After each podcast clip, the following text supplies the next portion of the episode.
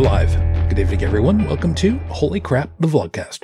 Vlogcast comes from a skeptical point of view to answer some of the questions of why. This Vlogcast started as a combination of spite and a Streisand effect because uh, it's cold, and keeping my NVIDIA card running is one of the easiest ways of keeping my house warm. Part of this is follow through with the old adage that sometimes the journey is more important than the destination. I'm your main host. I'm known as Shujin Tribble. You can find me pretty much everywhere under that name. That's S H U J I N. Hi. Yeah, it's uh, going to be a little bit of an interesting night, and it may be a relatively short night, and I'll explain why in a couple of moments. Joining uh, from the middle of the US, where surprisingly enough, there is not a snow bomb going off weather wise. Good evening, Bridget. Good evening. Uh, we might get some ice on Thursday though. But Hmm. uh, how how are you doing? I'm kind of glad you don't live on the uh, coast. Yeah, true enough. Uh, now, I, by the way, for anybody that's listening at this point, right now it is just the two of us. It may change. We're gonna we're gonna see how this plays out. Uh, know full well that uh, Tech is not going to be with us tonight. Uh, he had another engagement that he's dealing with, so you know, no big thing. We don't have to worry about weather-wise for him. But I have had a number of people who have gotten in touch with me and are just like, uh, "Hey, Shu, are you, are you okay?" Yeah, man. What, what are you What are you talking about? Wh- What's the matter? "Uh, Are you gonna get hit with this like snow bomb? what What snow bomb? And I had to look it up, and it's just like, oh, that. Yeah, no, mm, no, not a problem for me. See, where I live, for anybody that takes a look at the map, New York City. Pretty much everybody knows where New York City is because it's right at the mouth of that fish that's sticking out of the water. That's called Long Island. That's where I used to live. I am to the left of New York City and up a little bit, about mm, give or take roughly 500 miles. I don't remember how many kilometers it is. All right, just leave me the frick alone about this one. But I'm I'm significantly inland, so I don't have to worry about that. What I have to worry about every once in a while is lake effect snow. That's fun. But yeah, I'm I'm okay as far as that's concerned. It looks like the majority of all that snow that's being hit, I guess it's really appreciable from a little bit south of New York City and going up the coast. So, you know, up through Boston, I, I saw news reports from Boston were not looking really good. I did not check in to see what's going on with uh, PEI and uh, Newfoundland, Nova Scotia, that kind of thing. So I don't know how bad it is for them up there, but I gotta imagine this this is, this is not really this is not really great. But where I am, fortunately, you know, no big thing. But thank you for asking. Um, like I said earlier, though, weather-wise, it didn't look like there was very much of anything going on by you, by the way. Which, by the way, I did look at the Earth map globe, um, swirly things. You, you, you, you remember, you remember that thing. I still have that bookmarked. I need to put that in the show notes. Uh, what was it? The uh, Uh, the school dot school? thing. Yeah, yeah, yeah. Isn't it cool? that is, that is, that is so much fun. That is- Isn't it?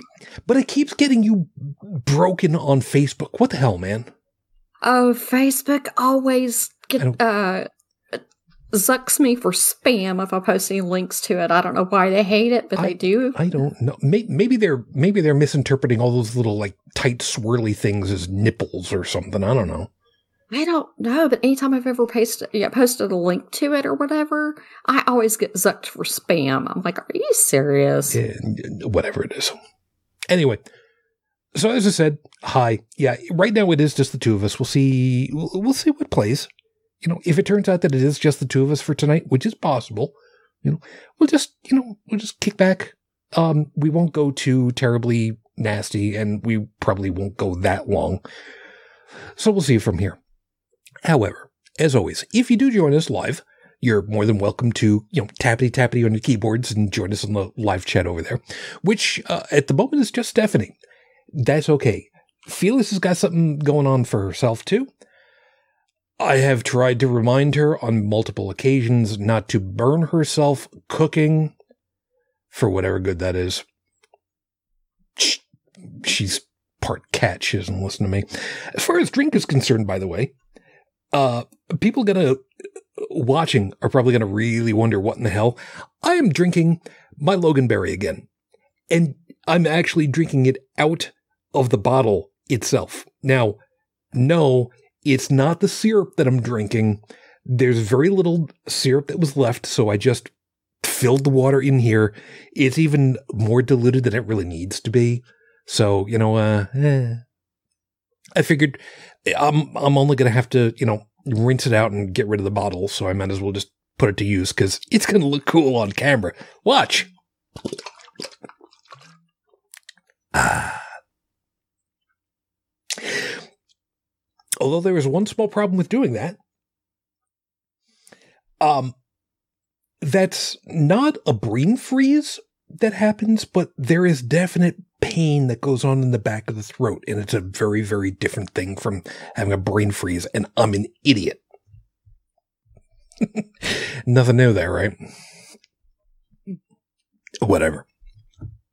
But, um, yeah, we'll see. Oh, and as far as to why do I have this weird pink fluffy thing around my shoulders. Yeah, I, you know, it, it's, it's, I did not go anywhere. I did not do anything. So I decided that tonight, uh, screw it. I'm just wearing the big pink fluffy robe because you know what? It's, it's one of those nights, man. I, I, I don't, uh, whatever. Freaking cold. Uh, it, well, yeah, that, I mean, that there is part of that, but you know, it, it's just one of those things where it's just like, I just, I just want to be comfy. Do I, do I have slippers to put?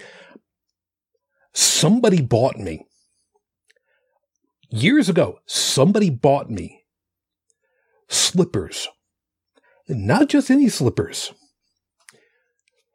but slippers with electronics in them. Because the slippers are shaped like little tribbles. So oh. that when I walk on them, they squeak. I don't right. wear them. You can probably imagine I don't wear them around the house. Partly because they they're a little bit too small for my feet. I got wide ass feet. So, you know, whatever.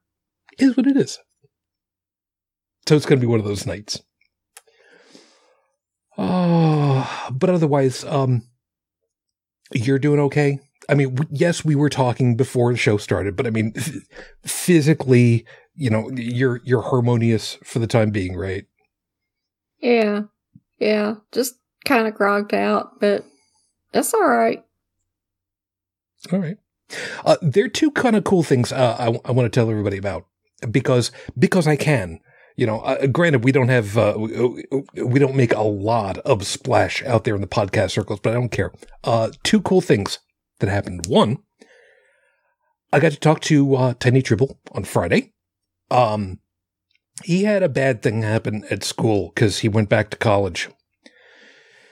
1 a.m., the fire alarm goes off. He's already been asleep for a little while. This was not cool. But see, since he is in a quad, it doesn't matter which building it goes off in each of those four buildings go off. So everybody gets out. He couldn't get back to sleep again until almost four. He apparently had a dream in French. I've never wow. done that in Spanish. But on the other side of the equation, I have had dreams about working um, telephone sales so I mean, traumatic experiences do happen that way. It's it's been a couple years since they last talk uh, last took French, so it was kind of funny for me. And the fun part, two words, Dean's List. So I'm I'm pretty happy about that. He's done pretty well. Uh, three, I forget what he said. Three three eight, I think is where he is at the moment. Wow, something like that. So fantastic. He's he's doing good. He's doing good. I'm I'm I'm really I'm really proud of him. Uh, and the last item I'm going to give you guys for those of you that, like me, don't get out very much, like almost ever, nominally today would have been, you know, the Saturdays where I would have gone out with, uh, with my friends and whatnot. But the friends I would normally get together with or the uh, hosting stuff, they're going to be going on a cruise, or at least they're scheduled to be going out on a cruise, specifically for uh, tabletop gamers. So it's a little bit more of a geek group, admittedly. So you know, we'll see how this plays out. And um, so I've not been out. I'm probably going to get out sometime the next couple of days to, you know, actually do some food shopping. But um, I had to hook up my car to a, a, battery charger because um, I don't get out very much and it's been negative 16 around here. If you have to ask negative 16, is that Celsius or Fahrenheit? Uh, it's negative. It doesn't matter at that point. It's just cold. But it turns out the uh, I had to fix sort of the card charger because the wires going into the clips that connect to the battery there were only about, oh, I don't know, 10 strands of copper wire that was still connected anymore. So I had to take those apart, put it back together again, and it's fine. It's float charging outside, and I'm just leaving it go because, I mean, so long as the car, so long as the battery doesn't explode, I'm happy. So if you're one of those folks like me and you are in an area where it's safe to do it, i.e., you don't have to worry about anybody breaking into your vehicle, you might want to consider investing 50 bucks in a car charger and a really good extension cord to keep your car float charged, just in case. Sideways on top of everything else, France. Joseph, good morning. You made it with us. How are you? Uh, good morning. How's the sound today? we're doing pretty all right at the moment. Okay, I'm using push to talk from the get go today. No worries. I need to, uh, there we go. I need to bring your audio down a little bit because, no, don't do anything. I had your audio turned up quite a bit from last time, and that is my fault. So I should have you pretty well good. No, it's not your fault because uh, I changed from Android to back to iPhone. So changing the again. Well, no, considering that uh, I had your uh, I had your audio up to um, uh, almost as loud as my side would let it go. So it's I got it I got it fixed up over here. Okay, good. So while uh, before I go ahead and jump into uh, anything else, how are you doing? Oh, it's been a little bit. Um, I'm hoping that you're staying healthy and safe and everything out over there. Well, the numbers are way, way, way up uh, here, which is kind of amazing because uh, there's more than 500,000 or uh, 50,000 cases a day. 50,000 or 500,000? Yeah, that has to be 50,000. Yeah. But uh, we're going to soon be past the population of the country for the the number of infections here. But yeah, keeping up. Sorry I didn't make it last week. Um, yeah, once again, uh, I stayed awake until stupid o'clock in the morning and ended up not being able to wake up on time. Dude, it's it's it's voluntary time. I'm not going to dock your pay or anything. Don't you don't have to apologize. Uh, so long as we know that you're safe and healthy, that's all that really matters in the end. So no worries. But it is good to hear yeah, you too, sir. Oh, we're not very many this week.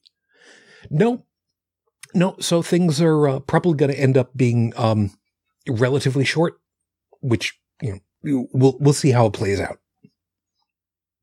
Anyway, how about uh, I go ahead and uh, get things rolling over here. Uh, we'll come back. We'll have the uh, uh, we'll be able to have the horrible scopes and you know have a little bit of fun, a little bit of fun, you know, kind of work it from there before I r- launch into that, I did go look up for Raif Badawi's condition. Nothing new at the time. So, as of the recording of tonight's show, it has now been nine years, seven months, 15 days out of a 10 year sentence for Raif Badawi, who was unjustly incarcerated for thought crimes. Our hopes and thoughts are still with you and your family. We are still waiting, and we're still hoping. So let me get things going over here. So, five minutes on the clock for you. Your five minute freestyle is going to start right now. Totter teeter. Now, I know. I know. Some people are just feeling like it's uh, verbal fingers on a blackboard. I, I know. I know. I saw a thing about how there are unwritten rules in English. And one of them is that there is a certain way that things are supposed to work. And one of them also involved how vowel placement is supposed to work in sentence structure. So things like teeter, totter, it's supposed to be E and then O. So saying totter, teeter doesn't work. It's kind of the same way that you don't hear talk tick, talk tick. You don't hear clop clip, clop clip. We're just naturally, we just go to, well, tick tock and clip clop. Subsequently, teeter totter. The reason for doing this one is that we don't think about these things. We we kind of take these things for granted. We it's just the way that things are. And they're ingrained in us in in such an early point that we don't even think about it. It's it's the meta of conversation. It's the meta of communication itself. And I know, I know, a lot of people hate using the term meta right now because thank you, Facebook screwing over the company that's actually called Meta, but leave that aside for a moment. But it's the way that we do things, and we don't even think about it. One of the things that Bridget and I were talking about before we got started tonight had to do a lot with how you comport yourself in a professional environment. I'm not going to get into the complete details because the, the details aren't completely relevant. But there is a way that we do things. There is an expectation of how we do things. And it goes with all things that we do. I mean, as part of a culture, as part of a society, forgive me for using the expression for a moment, we expect that people will behave themselves in a certain fashion. And conversely, we expect that we ourselves would deal with whatever in the same way. And that doesn't happen. That doesn't always happen. We've kind of talked about that in politics here in the US. How things have operated in the past, the expectation of how you're supposed to comport yourself has been subverted for the, well, dog eat dog mentality. I'm going to go ahead and I'm going to get mine, and whether or not you get yours is, well, nothing to do with me. So screw you. I got mine. And that happens in business too. The problem is, just like I had said a couple of weeks ago, where I want to be a conservative, fiscally at the very least. I want to be conservative for how government is supposed to operate, but I can't because it doesn't work. Because greed gets involved. And whether it's monetary greed or greed for whatever passes for, you'll pardon the expression, power, you still have to have somebody overseeing. You need the checks and balances. You need some group to be able to just say, hey, uh, no, you're not playing by the rules. You need a referee. That's what government is supposed to do. It's supposed to self regulate. And we are supposed to self regulate how we behave and we expect that businesses should do the same.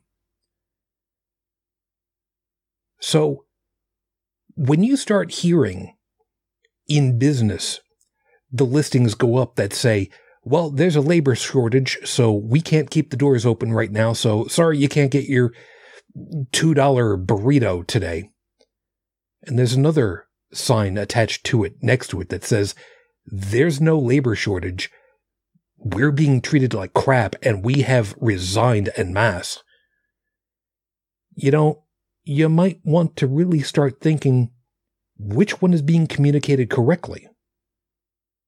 Especially when there's a lot of this stuff going on back and forth in a lot of different areas. Episode 393 on the docket. Reality walks into a bar. I know, I know. It starts to sound like it's some kind of a, a, a joke, unfortunately, but there there is a um there's a video that I linked for the show notes this time, which yeah, I know, it's it's Richard Dawkins. I know. Not the shining example that we would like. But the first part of the video is the important part, where an older gentleman was there as part of the Q&A and said, you know, what do you say to somebody who has been involved with the church for, you know, 50, 60 years? What do you tell somebody at this point? That's the important piece.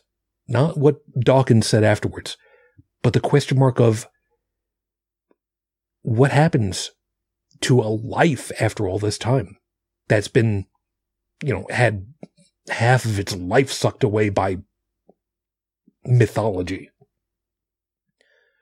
So we're going to kind of talk a little bit about this and, and kind of see where it takes us.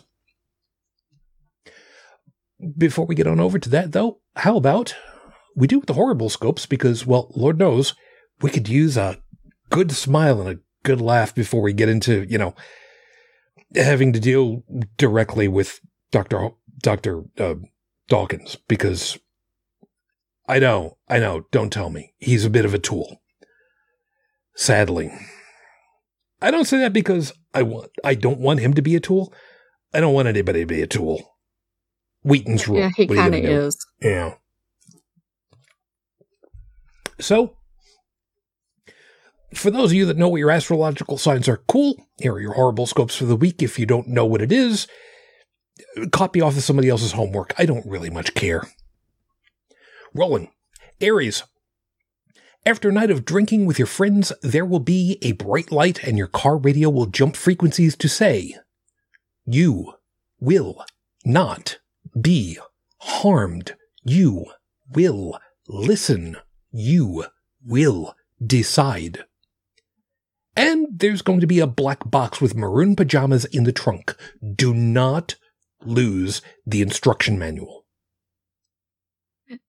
Taurus, plan for a short car trip this week.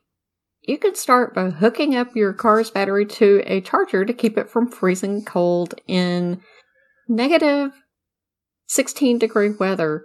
Does it matter if it's Celsius or freedom units? Either way, it's still brrr. Yeah. I, I occasionally have to tell the people that don't understand about Celsius versus heat freedom units. Once you get into negative Celsius, it's just degrees Just of cold. of of hurt. Yeah, it's it's exactly it. Gemini. Your mental shortcomings are from a lack of adequate calories, minerals, and vitamins consumed. Next time you're out, get some children's chewable multivitamins to help. You're already tasting it in the back of your mouth and salivate, aren't you? See? You never really grew up. I didn't want to name brand names, but uh, we we all know which ones that is. Cancer Moonchild. There are seven states and four provinces that do not want your car driving on its roadways right now. Take a car in for service, but listen closely when they pull it into the bay. If you hear the mechanic narrating into his phone's camera and starts off with customer states, it's gonna be expensive. Yeah. If you don't know how to tell the difference between peppers with 200 Scoville units and 2 million Scoville units, you will eventually be pranked by your friends. Keep a small can of condensed milk nearby for this eventual emergency.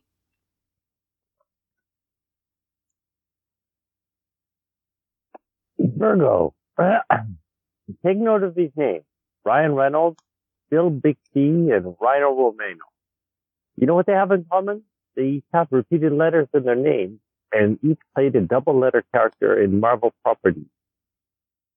Wade Wilson, Bruce Banner, and Peter Parker, respectively. What does this mean for you this week? A win at trivia night. Actually, I had to look those up. That was actually really good. Libra, we've got a better trivia answer for you, and it's not T negative. How did Alfred the Butler learn Batgirl's secret identity? The penguin wanted to marry her, sent his goons to kidnap a priest, and he allowed himself to be taken in the priest's place. Trust us, that is the right answer. Wow. Yeah. Scorpio. I th- yeah, it's been a long time since I watched that, but wow. Leo. Didn't think that pitiful Windows Defender was going to keep us out of your computer. Did you, Scorpio? Try this on for size. See? Documents and settings. All users. Application data. Microsoft. Windows NT. Microsoft Fax. Why is there a file there called pbholydiver.rm? You know what RM is in Linux? Remove. This is your last chance.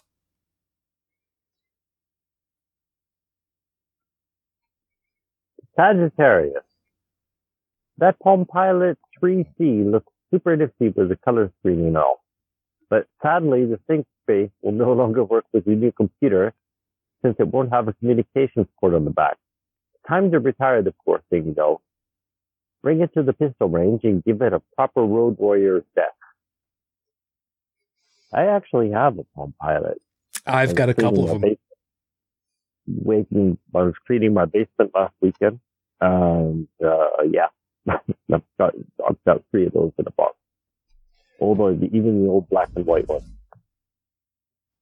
Matter of fact, the the ones that I've got are actually the handspring visors. Tried to hook it up, even though it's got a USB base.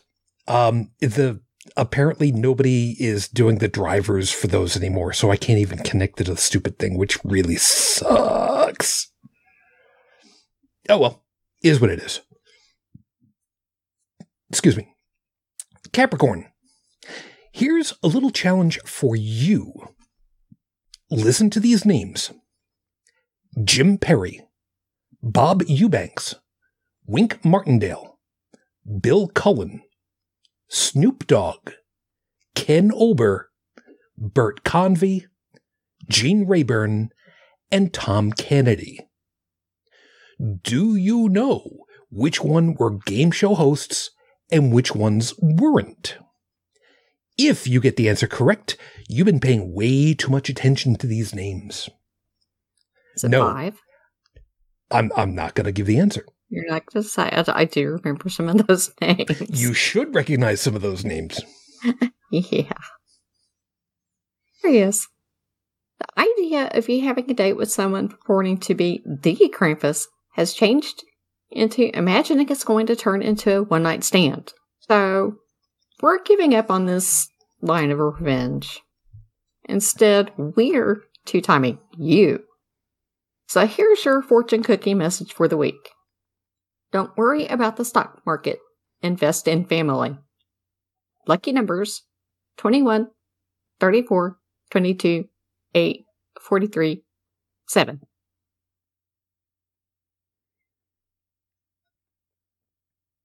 La- um, Pisces. Last week you told me to buy a bulb of garlic, not a pound of it. Storing the extra is easy. Just put each bulb into a sandwich bag, then each bag into a freezer bag, and only take out the bulbs as you need them. Just don't tell any Italians you have extra garlic because they won't understand the term or will send a four foot seven grandmother after you. And you will not survive that. Those are your horrible scopes for this week. Remember, if you like what you got, uh, I don't know what to tell you. But if you'd like to bribe me for a nicer one or conversely to be nastier to somebody else, you can always just ask. Bribery is not necessary, but asking would be. At least let me know that you're listening. I'll have these posted, of course, next week, and uh, you can look them up and see what you think about them. I've got to uh, I've got to plan ahead a little bit because uh, February 14th is coming up, and I have to specifically plan ahead for that because uh, February 14th is not Valentine's Day for me; it's Jack Benny's birthday, so I have to plan ahead for that one. Yeah. And I know there are a whole bunch of people right now who are just like, "Who?" It, don't worry about it. It's, it's all. And it's, it's, it's going to be for uh, Second Life, isn't it?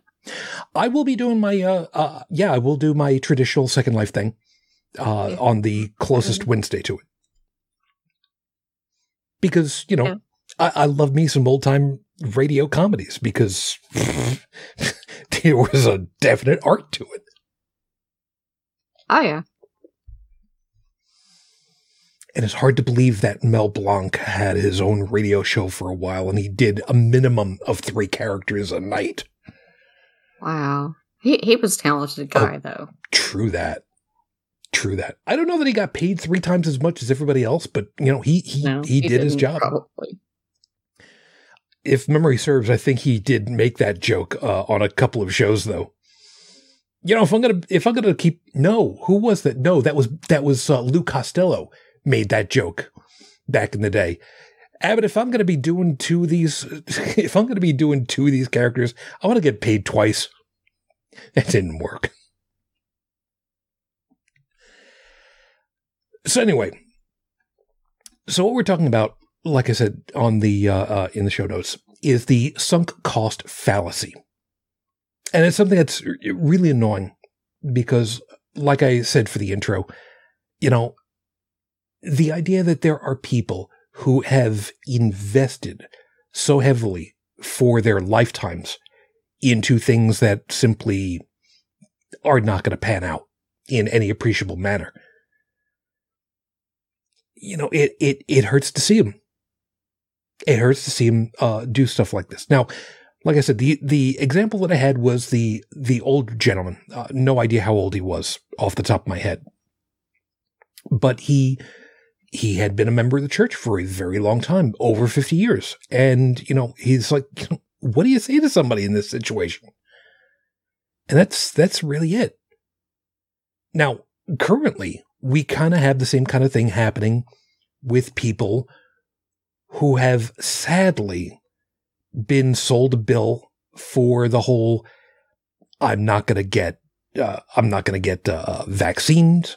I'm going to go ahead and self treat with whatever bullshit cure alls are supposed to be happening. And then they get sick. And then they go begging and pleading in the hospital. Not all of them, I'll give them that much, but there's some who are literally begging and pleading and gasping their last breaths asking for vaccines. And the medical personnel have to be in the unenviable position of going, can't. It's too late. Right? It's well beyond too late. And the problem of it is, for those of us who are not in those situations, who are looking at it from the outside, what the hell can we even do sometimes? Because there are some people that are going to say, you have to allow these people to make their dumbass mistakes, even if it kills them. And I don't know what to do with this because that doesn't feel like it's the right thing to do either.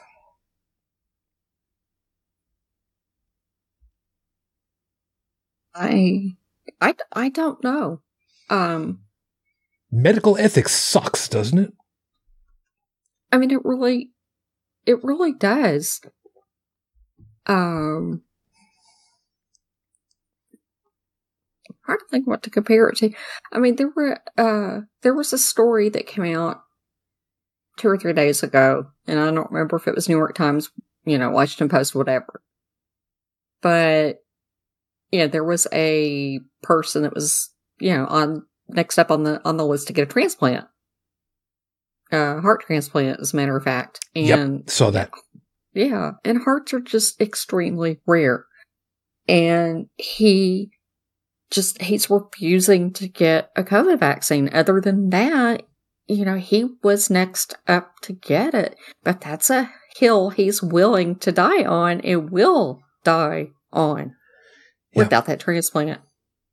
And people are outraged over that, going, well, it's not fair to withhold this organ from him because, you know, he, you know, he won't get a, a COVID vaccine. But, you know, it's, it's like, that's just a requirement. You have to have all your vaccinations to get a transplant. It's like that in every facility that does transplants. And it just really, it sucks that he is going to leave behind, you know, wife and kids, and he's, you know, because he's too afraid to get the vaccine. Yeah, the piece about that that uh, came to my mind at the time when I was reading about it was that you know if if somebody is going to get a a liver transplant, they cannot be drinking alcohol because that's just uh that's just going to damage a valuable resource because you're being self-destructive. And mm-hmm. if you're being self-destructive and there's somebody else that is not being self-destructive, who's got the better chance and who should get it at that point? So, you know, yeah. And you know, but the thing about it is a lot of people don't understand that and they're upset about it. But, you know, uh, some even pe- people were even making these really asinine remarks about, well, can I make a provision in my organ donation that I will only donate donate my organs to people who are unvaccinated? And it's like, no, you can't do that either. Um, you know, transplant teams would never do that. You're willing to go on the black market in another country and attempt it, but you know, I mean, it's, it's like that is not how this works, people. And, you know, for situations where there is like one organ and there's five or six people that are good candidates for it, you know, they have transplant boards who will hash out who gets that organ.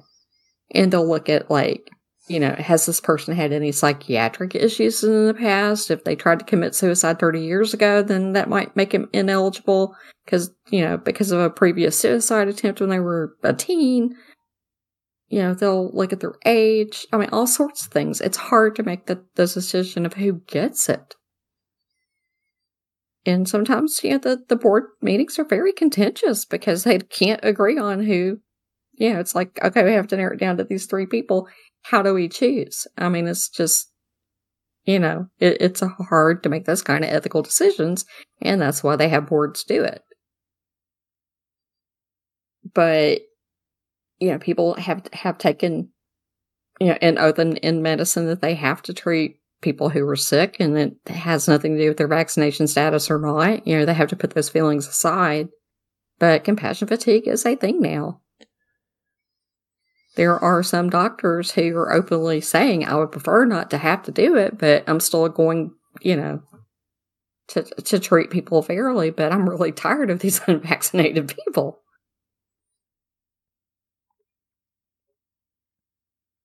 There's a piece about that that um, brings me over to the concept of triage. Mm-hmm. For anybody that's kind of wondering how that plays out, uh, watch a couple of episodes of MASH, and you can get a you can get a crash course, if you will, on what happens for triage. Somebody's going to die. uh, Sorry. Yeah, it's um, but triage, but uh, the triage is more uh, an individual on the spot decision, whereas uh, organ donors are concerned uh, it's the board of the deep decision that's a bit, uh, it's probably just as difficult, but, uh, I think the most stressful situation is the, the, uh, the, uh, triage. I would not want to imagine, even imagine myself being in that position. I agree. Uh, what I was going to say though is that the the main difference between what we would see triage happening with MASH versus real life, obviously, you know, it's a TV series. So, you know, the, the rule of cool and drama, you know, takes, takes precedent regardless. But the idea of you have to ration out what is reasonable treatment wise against what can be done.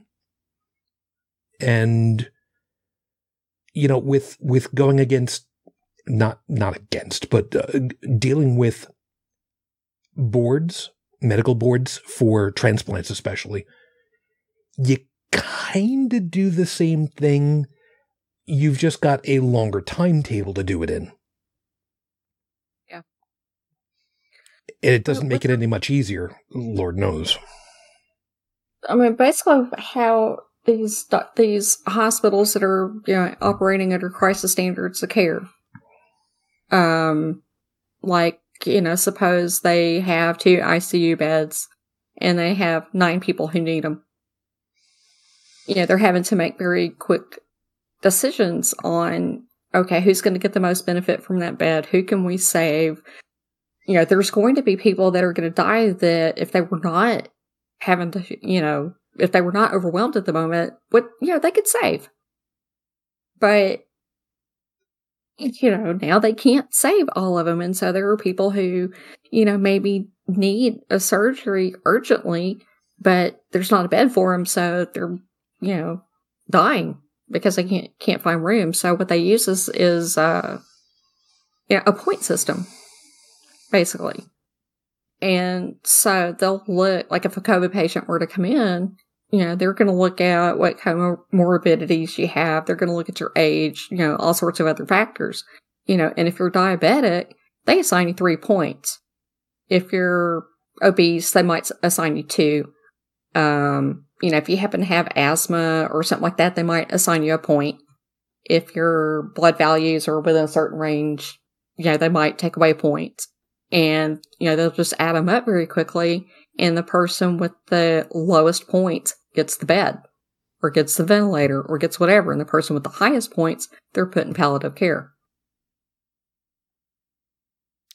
And that's how they do that. and it's, you know, it's, it's, it's horrible for the person who has to make that decision, but that's the only really fair way to do it. And then just tally up the points and the lowest points wins. There was a line from MASH that has never left me. And I'm trying to remember who it was that said it. I, I would love to look up right now, but if I go tappity tappity on my keyboard, it, it just comes straight through the microphone. Nobody needs that. The line was, and I think it was Henry. Uh, I, I, yeah, it was, I, I'm pretty sure it was Henry Blake that said it to uh, Hawkeye. There are two things that I learned in medical. God, I've forgotten exactly how it word, was worded. Is that young men die in war. And rule two is doctors can't change rule number one. Because Hawkeye was just, he was, he was stressed. He was tired they kept having hour after hour after hour of what they referred to as meatball surgery, which was sew these kids up enough so that they can get transported somewhere else. And, you know, get them in, sew them up, keep them from bleeding out and dying, and ship them out as quick as you can. Yeah. And that is, if any of that was real, even to any degree whatsoever. And from what I've understood, you kind of was. Mhm. I absolutely cannot fathom how some of these surgeons just didn't just walk into a, a minefield on their own and just lay down. You know? Well, I mean, we're seeing that now Yeah. With uh, you know, some doctors. Uh, suicide rate amongst doctors right now and nurses is high. You know, especially ones that work in the ER.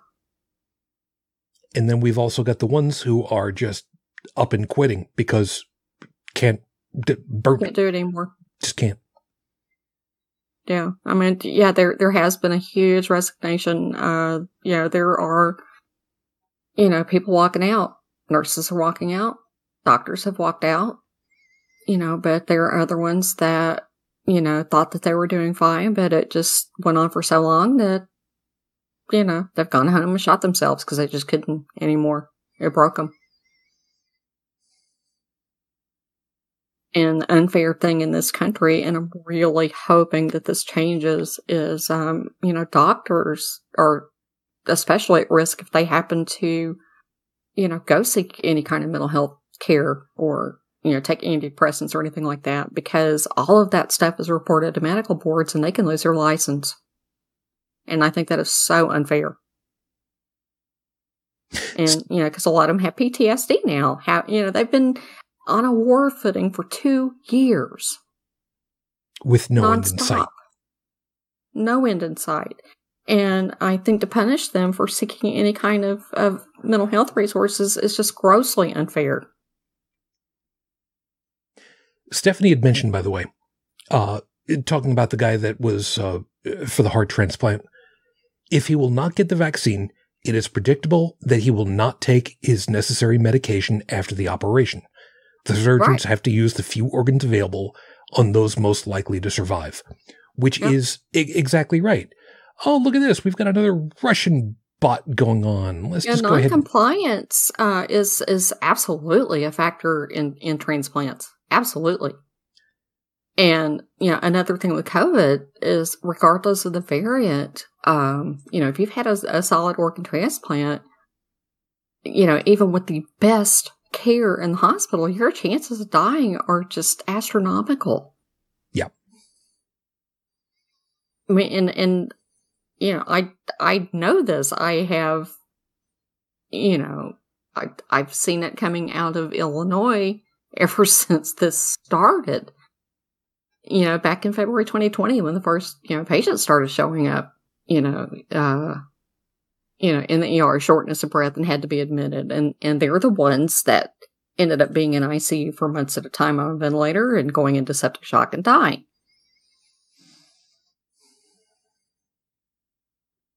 Which, as a side point, by the way, not exactly a great way to die. Just saying. it's painful. I'm not saying that there's any good way of dying. Well, actually, there is one Well, good way there's of dying. not, but unless they have you on fentanyl or something like that, which could depress, you know, your you know respiration rate and kill you, it is painful to go into multiple organ failure.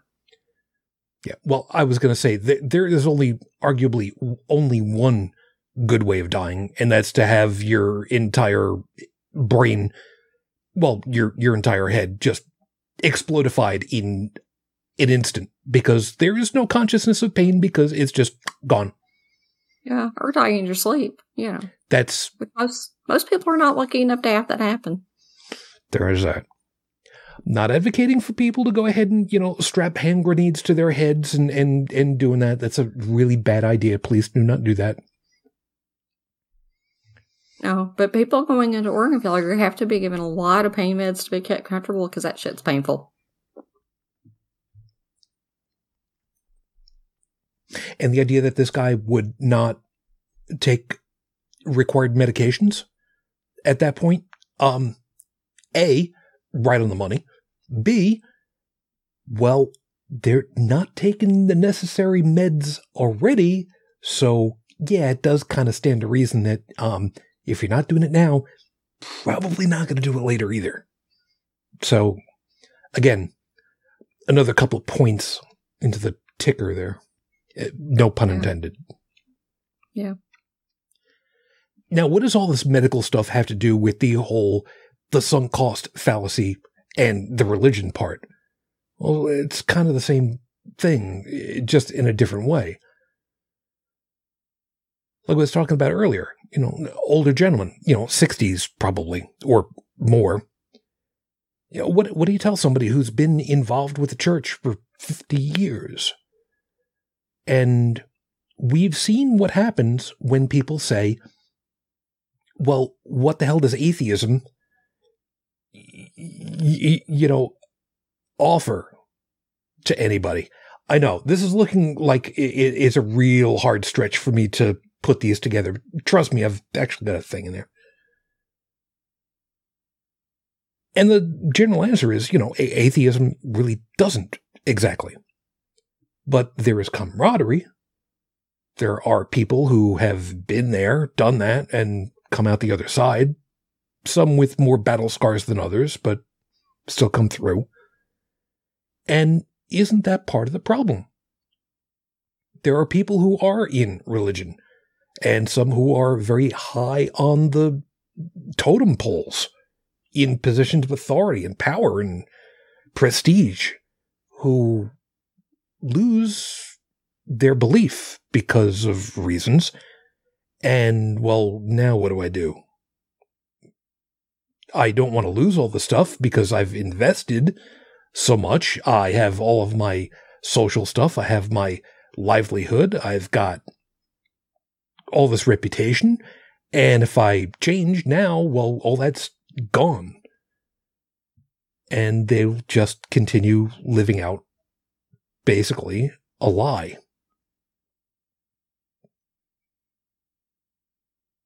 And to me, these two pieces are, they're not identical, but they share commonalities.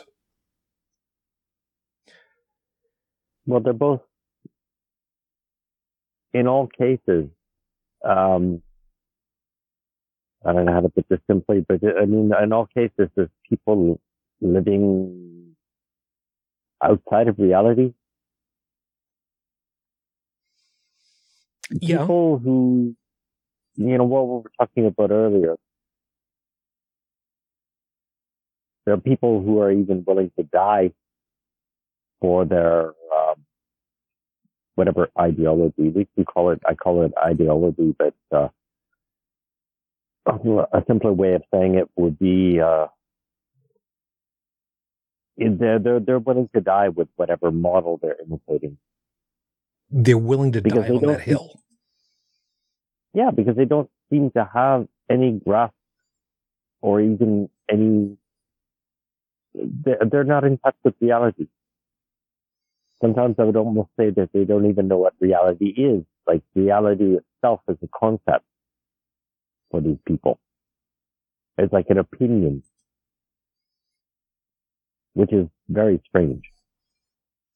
But it seems to be the case where for people that don't make decisions for themselves, who don't think for themselves, there is no difference between reality and somebody else's idea.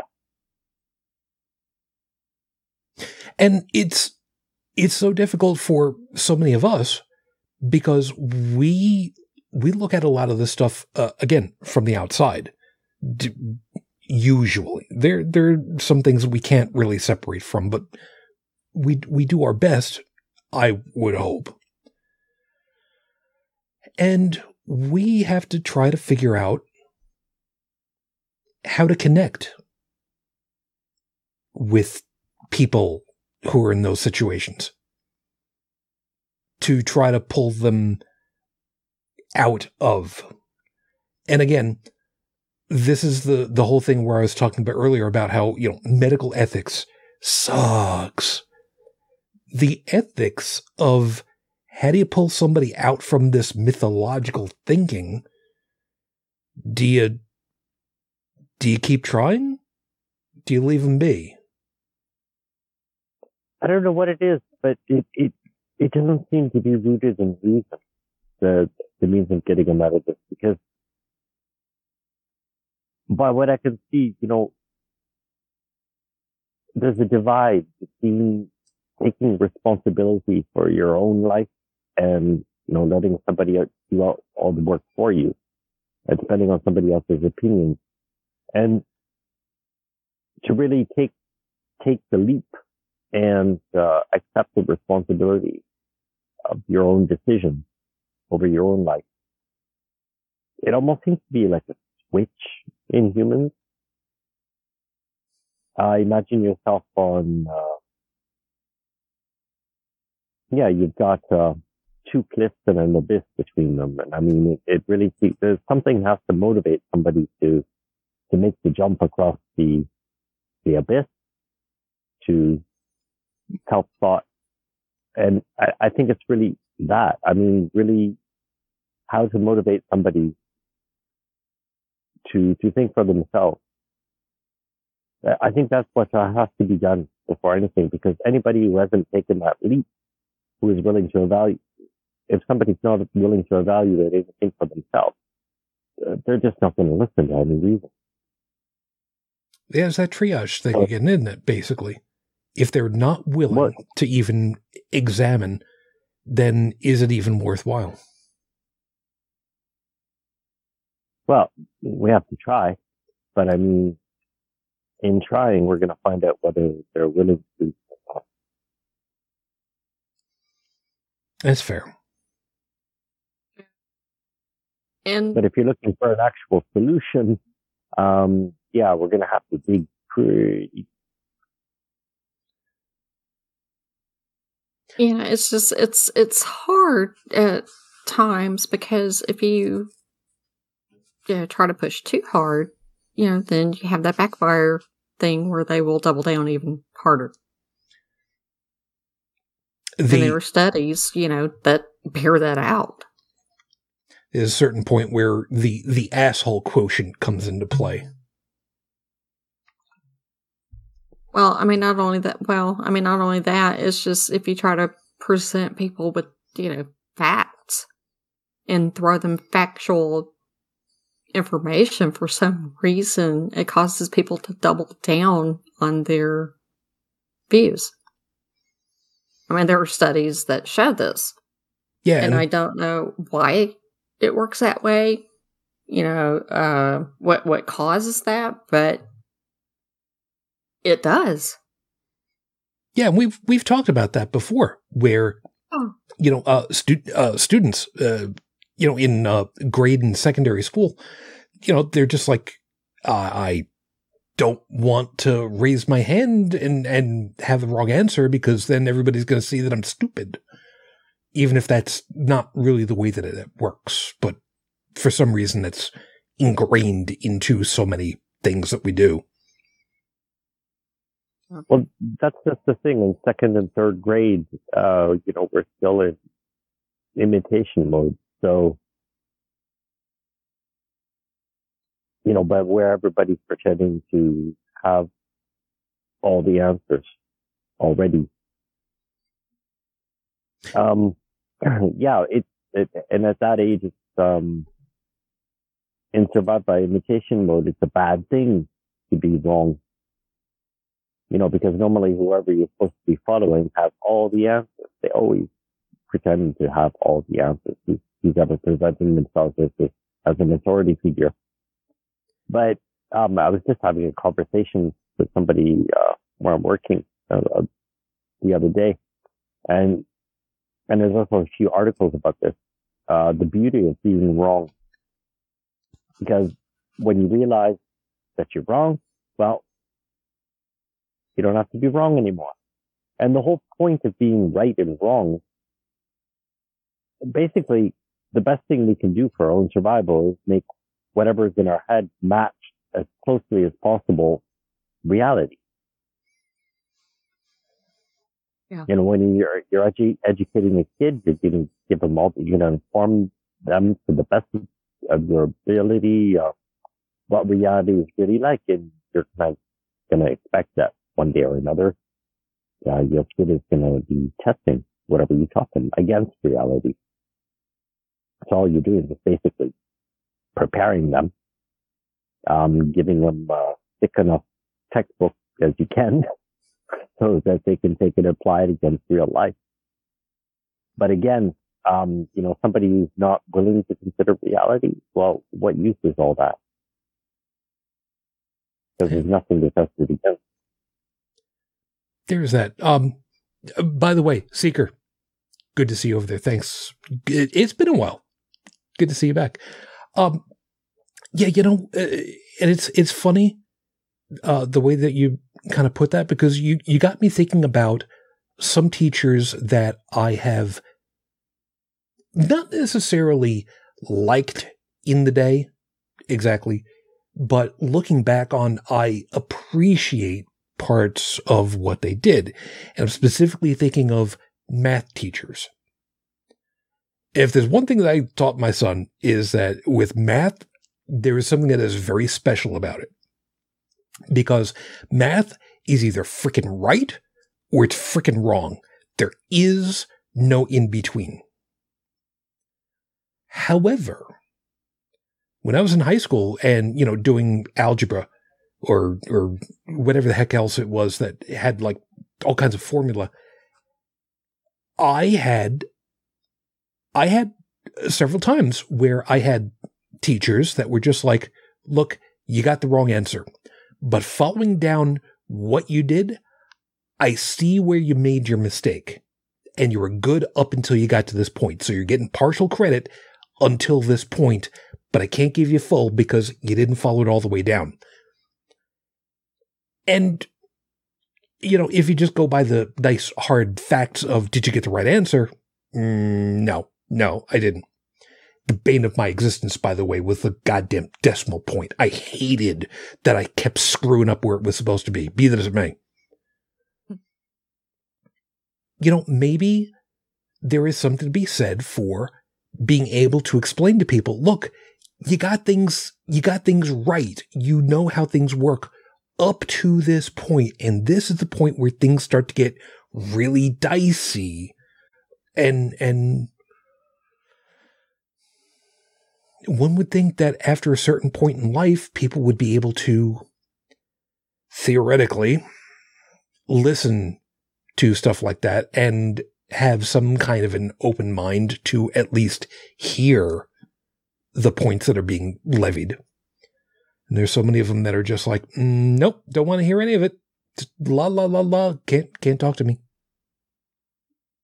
Yeah, I I ran into that last night myself, and you know, internet arguments are useless. Yeah, um, well, hmm. but you, know how we have trolls, you know, show up from time to time, especially, you know, what we're talking about COVID vaccines and all that stuff, and they come out of the word work, you know. You know, I start putting the keywords in the in the show now, man. We're we're getting trolls. Troll I, I like that. I actually I it feels like, man, we've made it, you know? Yeah. But uh that happened last night on um I'm you know, the I'm not trying to like in, endorse a channel or anything like that, but you know, there is, you know, a YouTube channel called MedCram that's geared, you know, geared, can't talk, words, that's geared towards, you know, me, uh, medical people, but it's presented in such a way that average people can follow around. Very good channel. And some of the, you know, videos that they put out, you know, over the last nine years are you know, um, and you know, good enough quality that they actually count towards continuing education credits and things like that. Nice. And you know, they're done by uh, Dr. Seheult. He's an he's an intensive intensivist, meaning he works in the ICU unit, and you know, addresses things as far as like you know clinical outcomes and does all sorts of things on, you know, making medical diagnoses on x rays to ventilator settings and pressure and all this other stuff. Uh, you know, it, they're, you know, medical grade, good videos. So he put out one yesterday showing you know, graphs and studies and dosages and time on how the monoclonal antibodies work, you know, on different variants and, you know, showed these wonderful graphs and all this other stuff. And then, you know, showed where all of them, except for this one called, uh, I'm probably going to butcher the name, some, uh, works against Omicron, but all of the other ones were 100% ineffective. They just flatlined. And as the variants came and went, you know, it showed decreasing efficacy against, you know, the, the one from a, from, uh, Regeneron and the one that came from, you know, GSK and all that stuff. And it showed where, you know, it decreased because of the, you know, escape. And they had to increase the dosages. And then it finally got to where when Omicron came along, they had zero efficacy. I mean, it flatlined. And so he said, this is the only one that we have that works against Omicron. It, you know, started in development from the original SARS variant, you know, in 2003. And there's limited dosages, you know, but it will take time to ramp up the supply. And all of the trolls came out and said, well, why are you, you're just, uh, ju- you know, trying to justify the FDA uh, removing the other ones for emergency use and you're going to kill people and blah, blah, blah, blah, blah. And why don't you do a vaccine uh, or do a video on vaccine injuries and all this other stuff? And I'm like, wait a minute, that is not within the scope of clinical practice in an ICU unit. This was not in scope. Where, what the hell, people? But, you know, he showed you know, the graph, the studies, all that stuff, and they lost their shit. And I'm like, uh, wait, what? Why? And then, and then they're like, well, why don't you test and see what variant you, ha- you know, somebody has before they're, uh, treated? And it's like, um, Ooh, ooh, ooh. because I can answer this one. it 28 days to get back. Other than that, I don't know. I was going to say uh, they do, but it takes a little bit of time to figure that out because you know, um, genetic breakdown and and figuring it from there. 28 days in the US to get a sequence back. Now, some countries are faster than that. We suck at it here. You know, it's not an insta test you can give somebody, and by the time you get the sequence back, you know, weeks later, you know, it's too late to intervene anyway. The treatment's going to be the same regardless of what you have. But people don't understand that. We, Let- we have a real problem with science literacy in this country. Yeah, and you know, let's let's at least appreciate for just a couple of seconds the fact that this is even a thing. You know, this this this sci-fi technology is like real. We can do this. It takes time, but we can do this.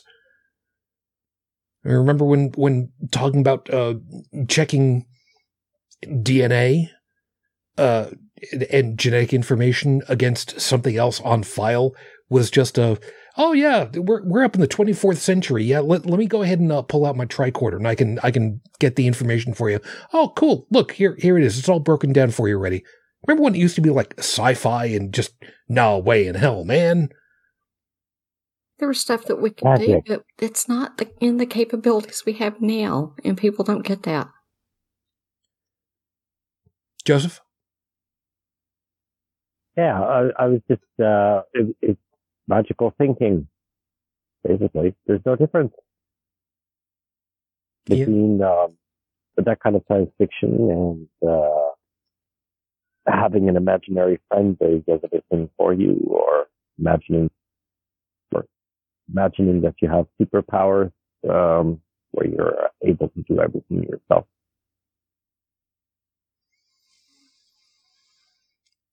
I guess, but I mean, I mean, between the damage that people like Dr. Malone have done and, you know, ex Dr. Andrew Wakefield, I mean, it's just.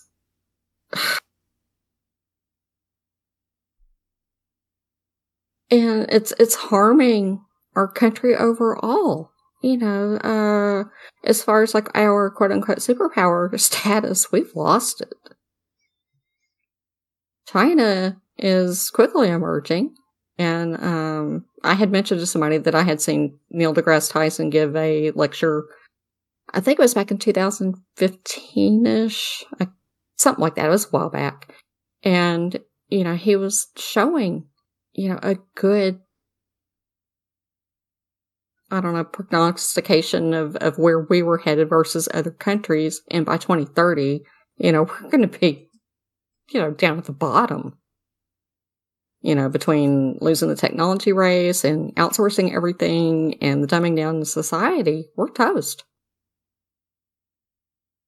And we did it to ourselves.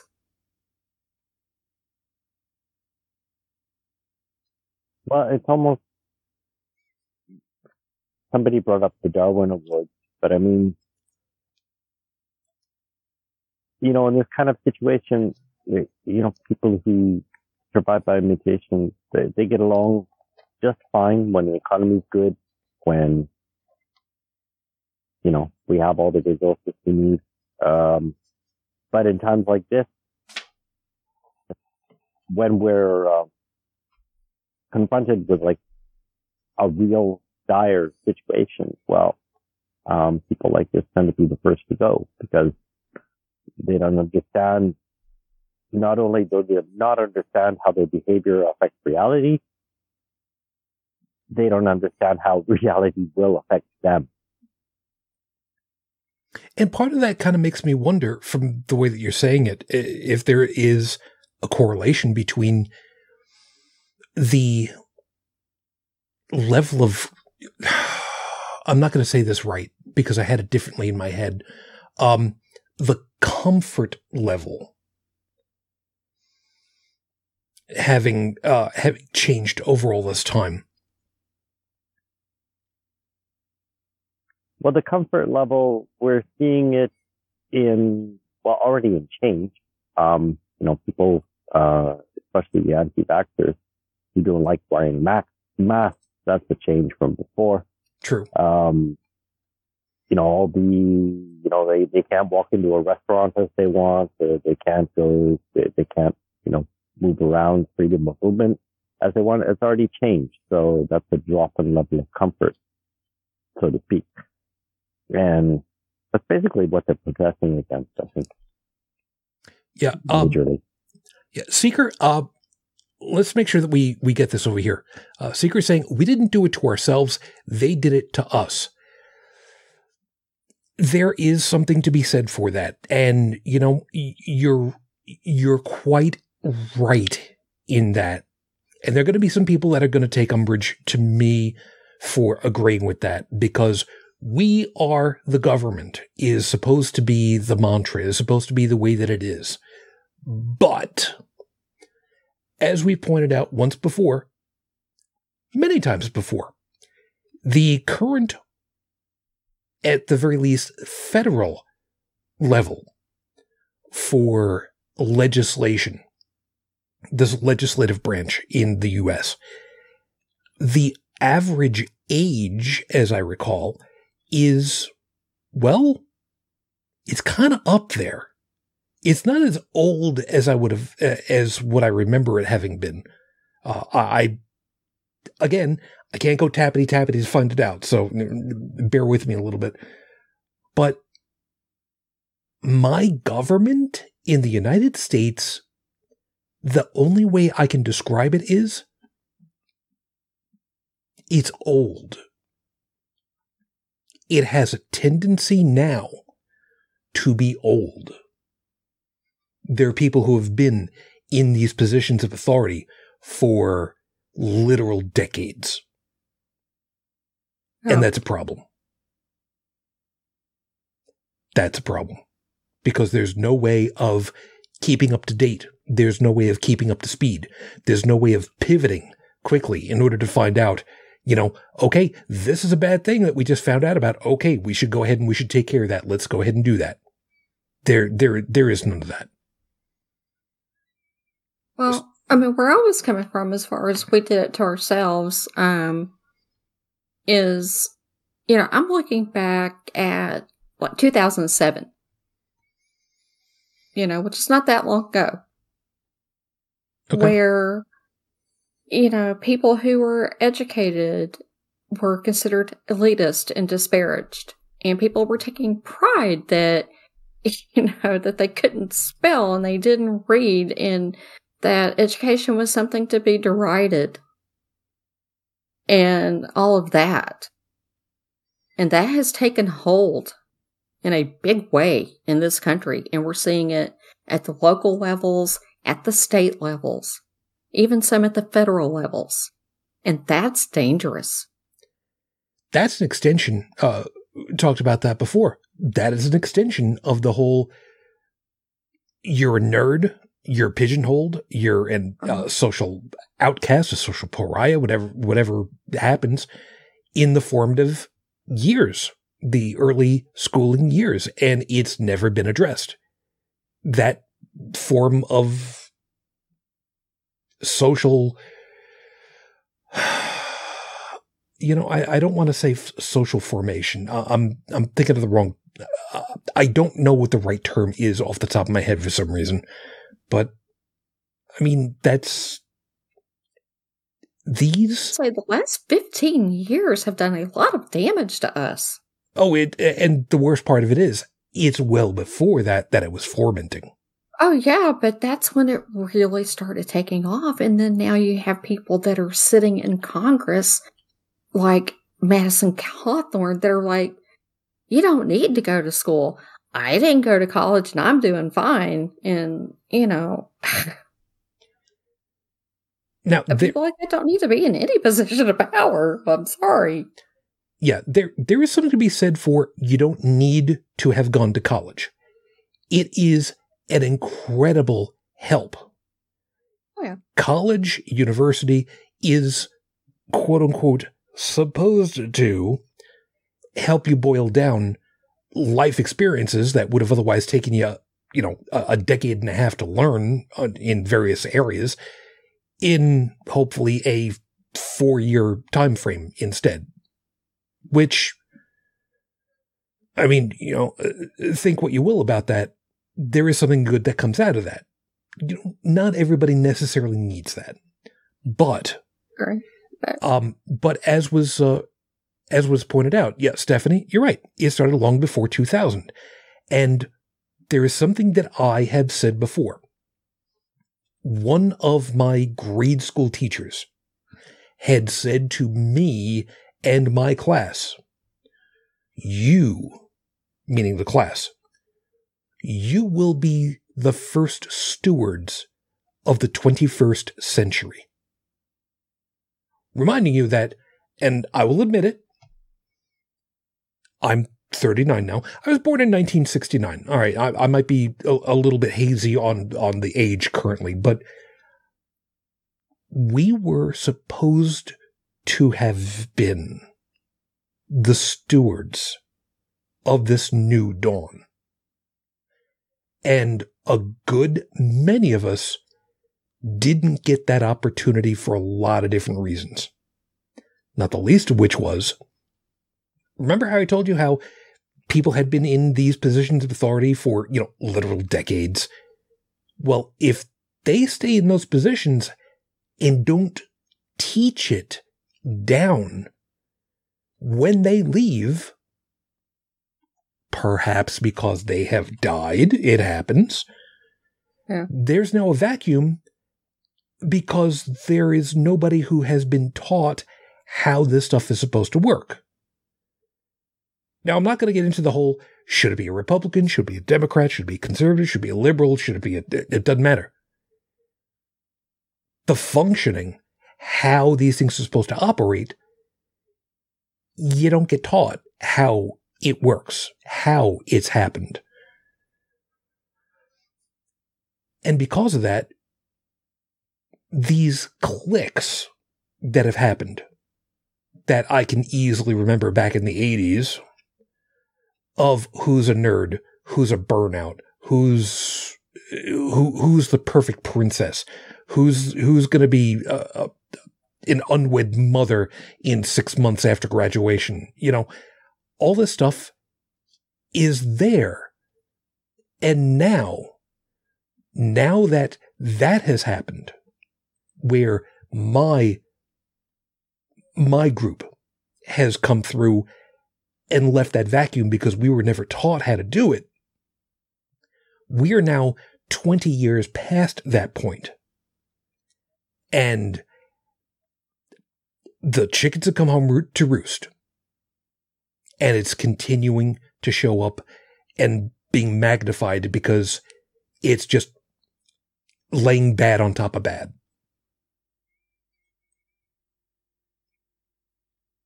I feel like I'm not exactly explaining it quite correctly, and I, I, I apologize if if I'm not bringing it out correctly. I'm really hoping that I am. Well, and, and to be fair, uh, in our generation, the Gen Xers mm.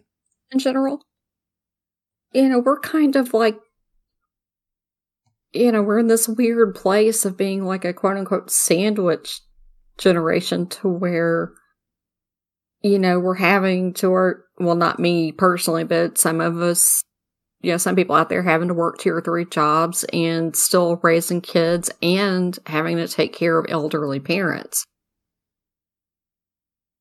And that's just a weird position to be in. It's hard to do all of that.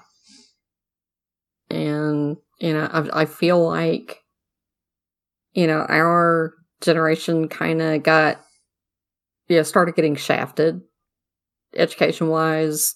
Um, you know, it started doing, you know, worse off than what our parents did.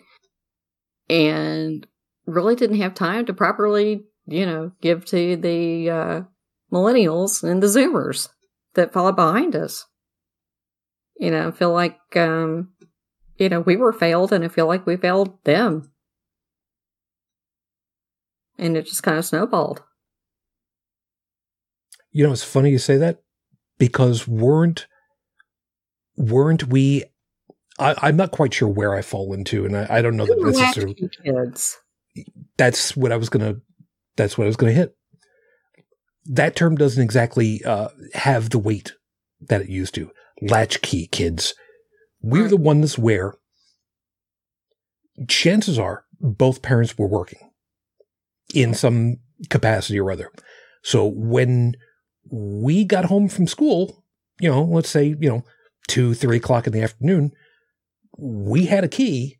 We let ourselves in and locked the door behind us and we did whatever it was alone away from any family for a mm-hmm. couple of hours until family got home.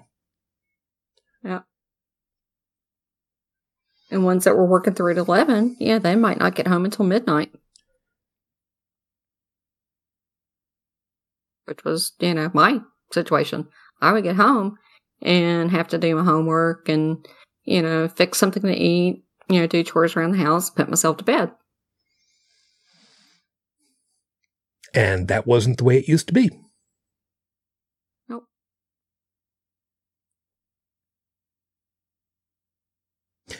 Did uh, uh, Joseph, without going too far into it, um, did you have to deal with that, or was that even a something for you up in Canada way?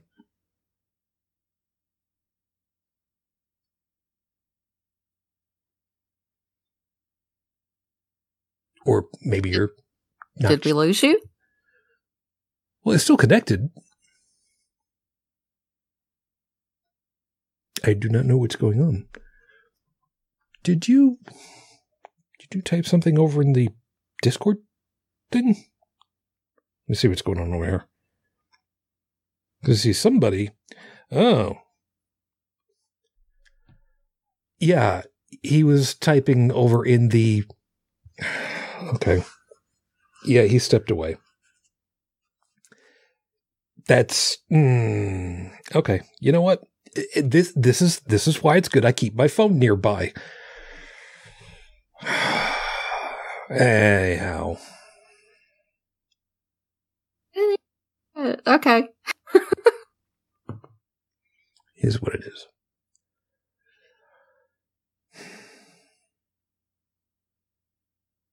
The whole thing with the latchkey kid thing, like I said, with with so many other things, you know, it never used to be that way because, well, I mean, there were a lot of different factors, not the least of which was one person went out to work, worked a worked a nine to five and eight to four, came home,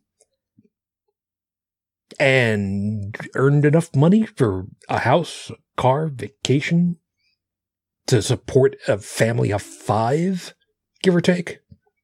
I'm including some families that, you know, had pets instead of, you know, that third kid.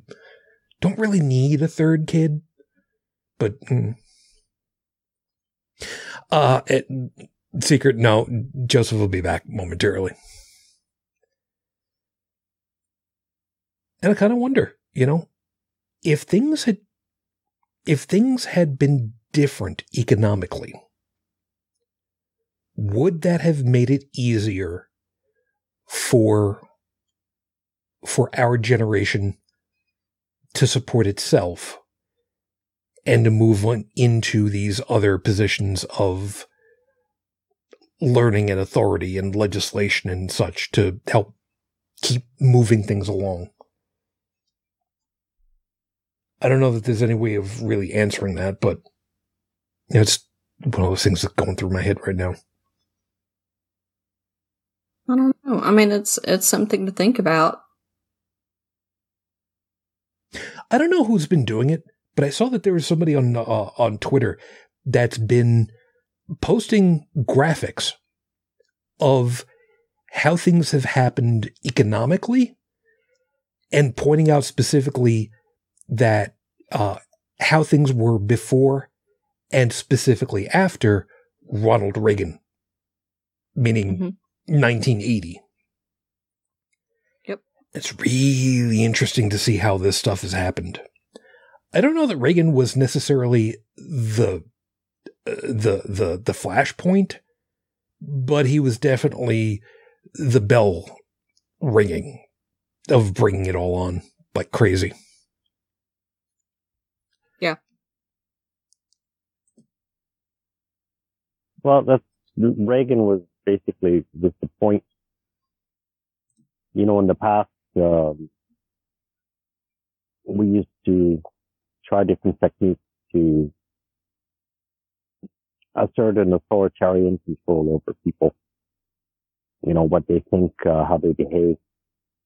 But, um, around the Reagan era, um, whoever's running things or the people actually doing the real thinking in our society understood that uh, people are basically um, they're going to police themselves. So if you put yeah, keep on using this push to talk, but it keeps on for some reason it keeps on cutting off uh, halfway through. So sorry about that. No, you you're coming through fine right now. But, okay, my phone's not detecting my finger.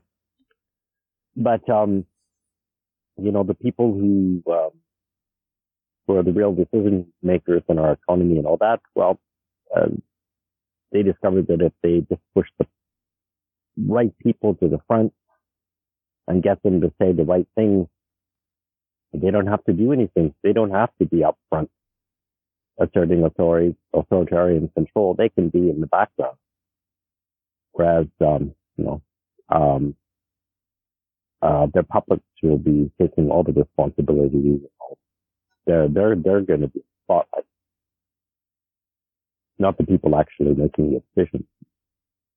It's a new way of running a, a country.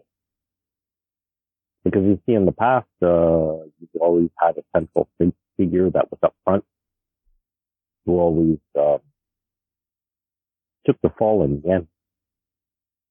But um, in this new evolved economy, while the, the people make the decisions, they don't have to be in the spotlight anymore. And if you set the stage in a certain way, uh, people are going to behave in a certain way. And um, yeah, they don't they don't even they don't even have to be present. Kind of makes me wonder if what what we now refer to as the grift was kind of fermenting even then. Why bother working hard when you can just set the rules in place that you're always just gaining anyway, and you don't have to do anything else after that? Well, I mean, I think so because, I mean, he's the one that came down with that whole, you know, trickle down economics. Yeah, whichever economist it was that threw that one into his lap, I would really like to kick him right in the nards. Yeah, because that, that myth is still perpetuating and it will never ever be true. It has never worked. And I've seen uh, I've seen the thing that kind of goes along with it that says, "Yeah, we've tried it for 50 years. It doesn't work. It's now time for something new." But the the whole of the economy seems to be working on that principle, uh, trickle down. Mm-hmm. Um, the levels below are always hoping for the scrap falling from the table above at every level of the economy. And it's never happened.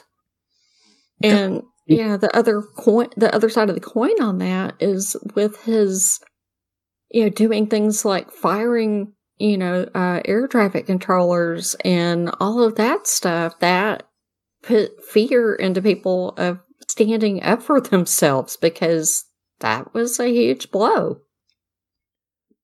Agreed. Agreed. And the the problem with what you were saying, Joseph, eh, I'm not disagreeing with you, by the way. Not that these people are uh, at down a certain level, are you know just waiting for these scraps to come down and you know trying to gobble them up when they happen. Is that the people who are over a particular level are just you're going to go ahead and you're going to give me the biggest piece of the pie, right? Good. And we're going to go ahead and we're going to make sure that you keep staying there so you can keep giving us a piece of the pie. That's good. Good. Like I said, the whole, you know, keep keep that thing just rolling because they can keep that rolling. There's a dividing point in the economy towards the top where um, it, when you have a major part of the population, because basically, as consumers, what we're doing is pushing our money up. And uh, when somebody finds themselves, uh, somebody towards the top of the pyramid finds themselves in a position where they can um, accumulate wealth from uh, a good part of the the, the population, um, the effect is actually opposite. Um, where those, those at top will basically share the resources, uh, which is the greater population's money, um, you know, amongst themselves. That's where all the maneuvering and mergers and all that, that's, that's where that's happening. But below a certain point, it's trickled down. And it is trickle down. I mean, that's how it works. Uh, trickle down, you know, trickle down economy, um, whether it exists or not doesn't have anything to do with to what extent it works. You know, if the, the people at the top are taking 90% and passing down 10%, then, well, trickle, trickle down economy is still there, but it's just, it's dripping. It's not flowing. Yeah, there's a certain problem with all that. And as uh, Seeker, no worries. Take care of yourself, please. From from all of us, stay safe, stay healthy. Don't worry about how long it is next time we see you. Just mm. know that we just want you to stay safe and healthy, man. Take care of yourself, eh? And Stephanie had pointed out, you know, there's nothing new about this. You need to go back a couple centuries to see when this operated before, but it's not new, just selfish. It's true. Yeah. The the selfish the, the this is what I was saying earlier you know, I would love to be able to be, you know, a, a conservative as far as to government oversight, but the selfish nature that keeps happening has the requirement for a referee to keep everything playing on a level playing field. And that playing field is tilted heavily and steadily has been tilted. And that's, that's part of the problem. And the, the piece that kind of, um, pulls these things together back to the, the overall. Well, we've been, we've been doing this trickle down thing since Reagan, and it's been 50, 60 years almost. So, I mean, we've been doing it for this long.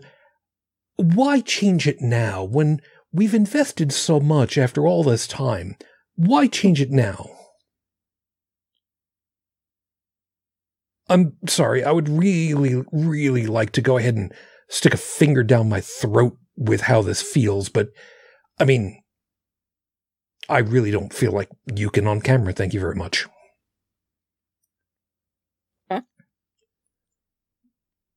I'd like to make a correction, you know, Sure. to what I said earlier. Um, because it wasn't so much before trickle down.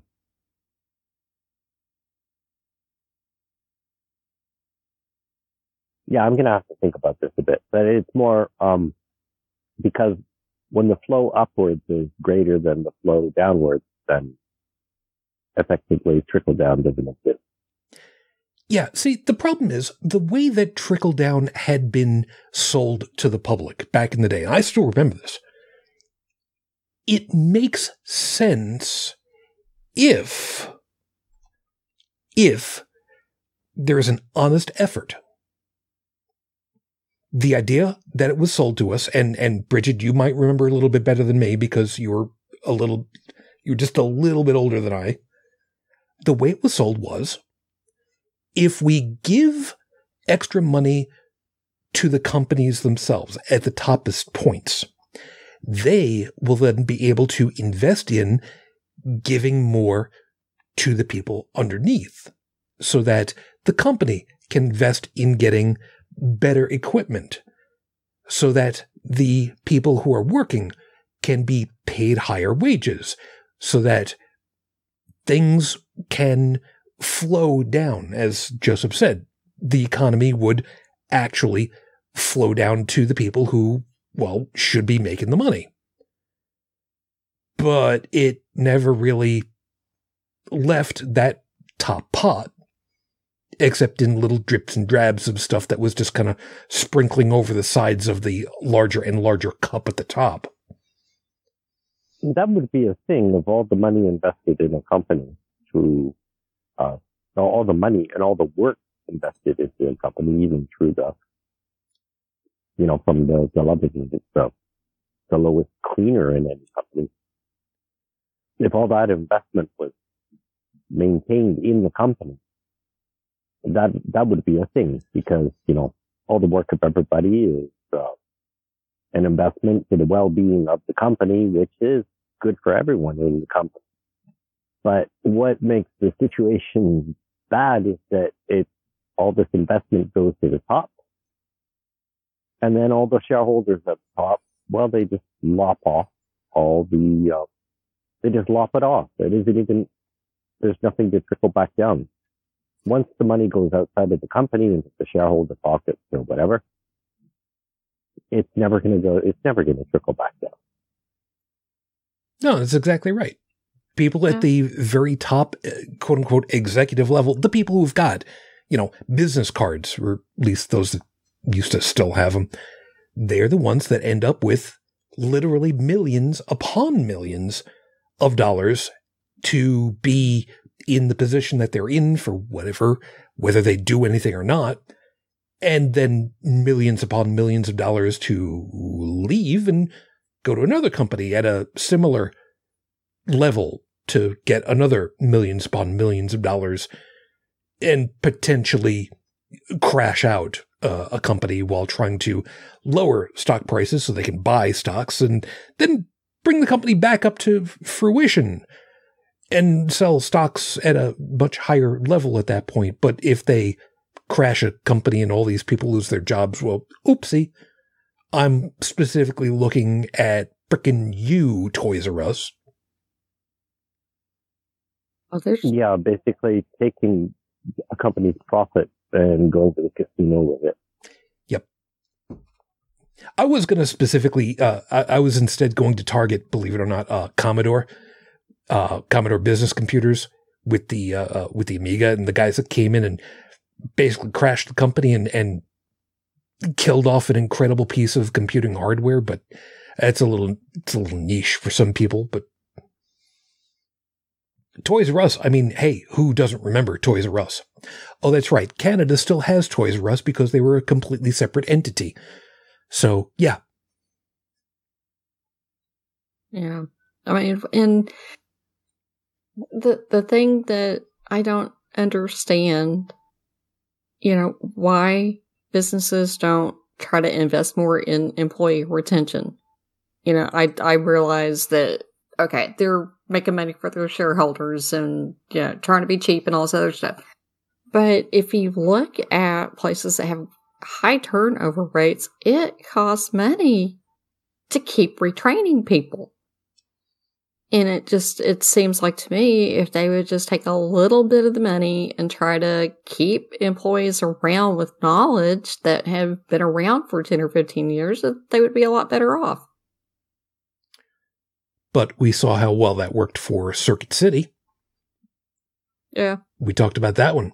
Circuit City laid off all of its well paid employees who were the ones that had the experience. And, well, uh, there are a handful of you who are listening right now who are just like, what's Circuit City? Yeah, exactly. That's my point. But, you know, I did happen to see an article earlier, you know, today that's, you know, specific to the industry that I- I'm in now, Mhm.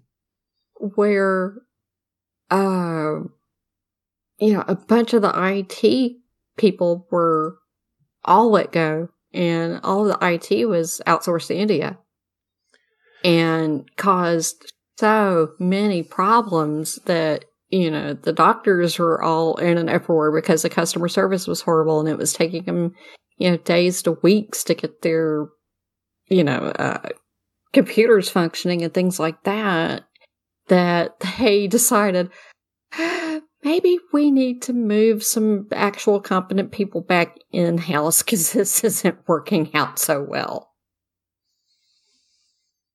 and i'm like gee who would have seen that one coming? I mean, I'm surprised that they finally decided that they needed to pull people in house to do Oh. the work, but I'm like, uh, yeah. I would have known. I'm pretty sure I would have known. Yeah, but we're talking, you know, a, a hospital system that covered several states. And it's like, why would you? What were you thinking? They weren't. They were trying to get as much profit as possible. I'm glad you said it because I was about to.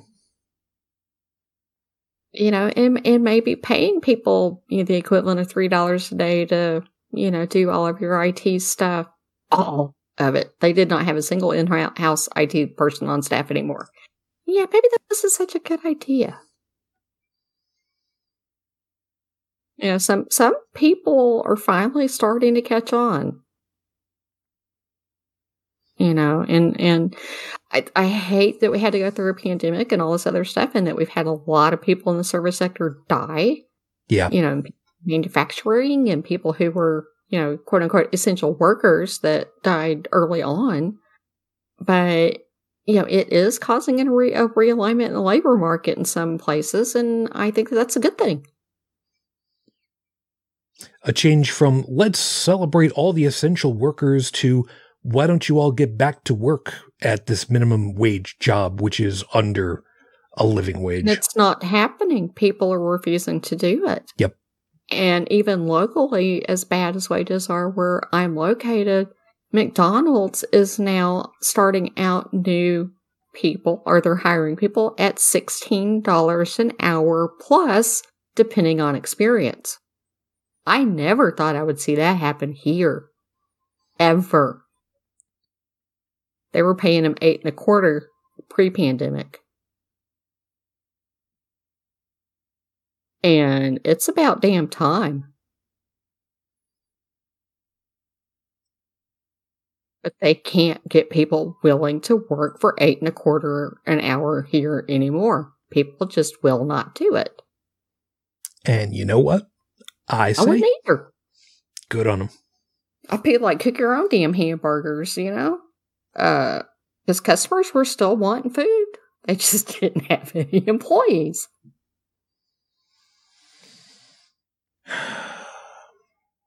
We're getting pretty close to having to wrap up, and uh, I I don't think I've got very much left in the tank for me.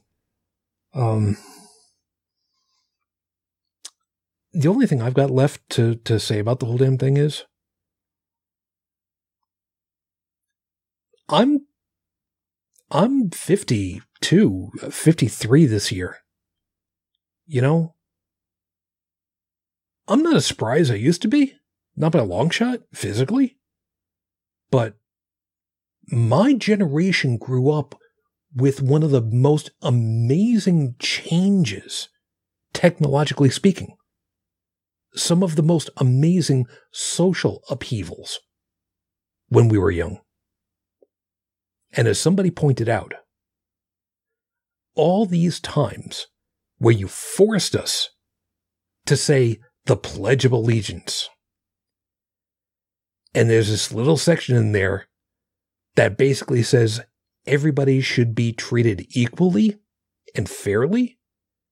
And now you want to get all upset because we actually want to follow through on that.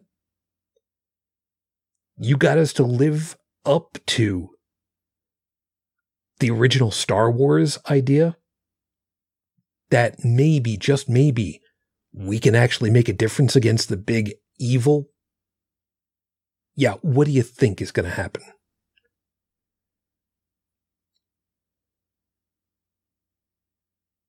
I just hope that it still happens.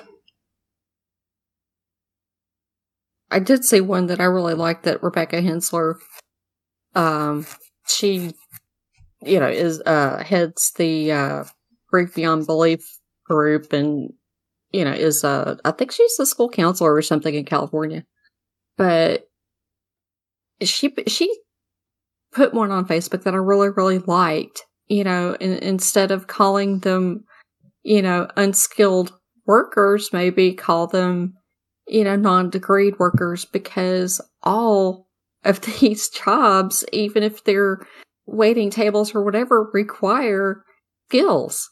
And, you know, she's college educated and she teaches in a school, but she said there's no way that she could be, you know, waiting on tables because she'd be dropping things everywhere and not able to keep order straight in her head and all that. These all require some sort of skills. And some people really suck at those skills. If I had to go re roof a house, I'm not capable. You might end And up dead. All that an unskilled person. It's a skill I don't have. So maybe we ought to stop denigrating those people.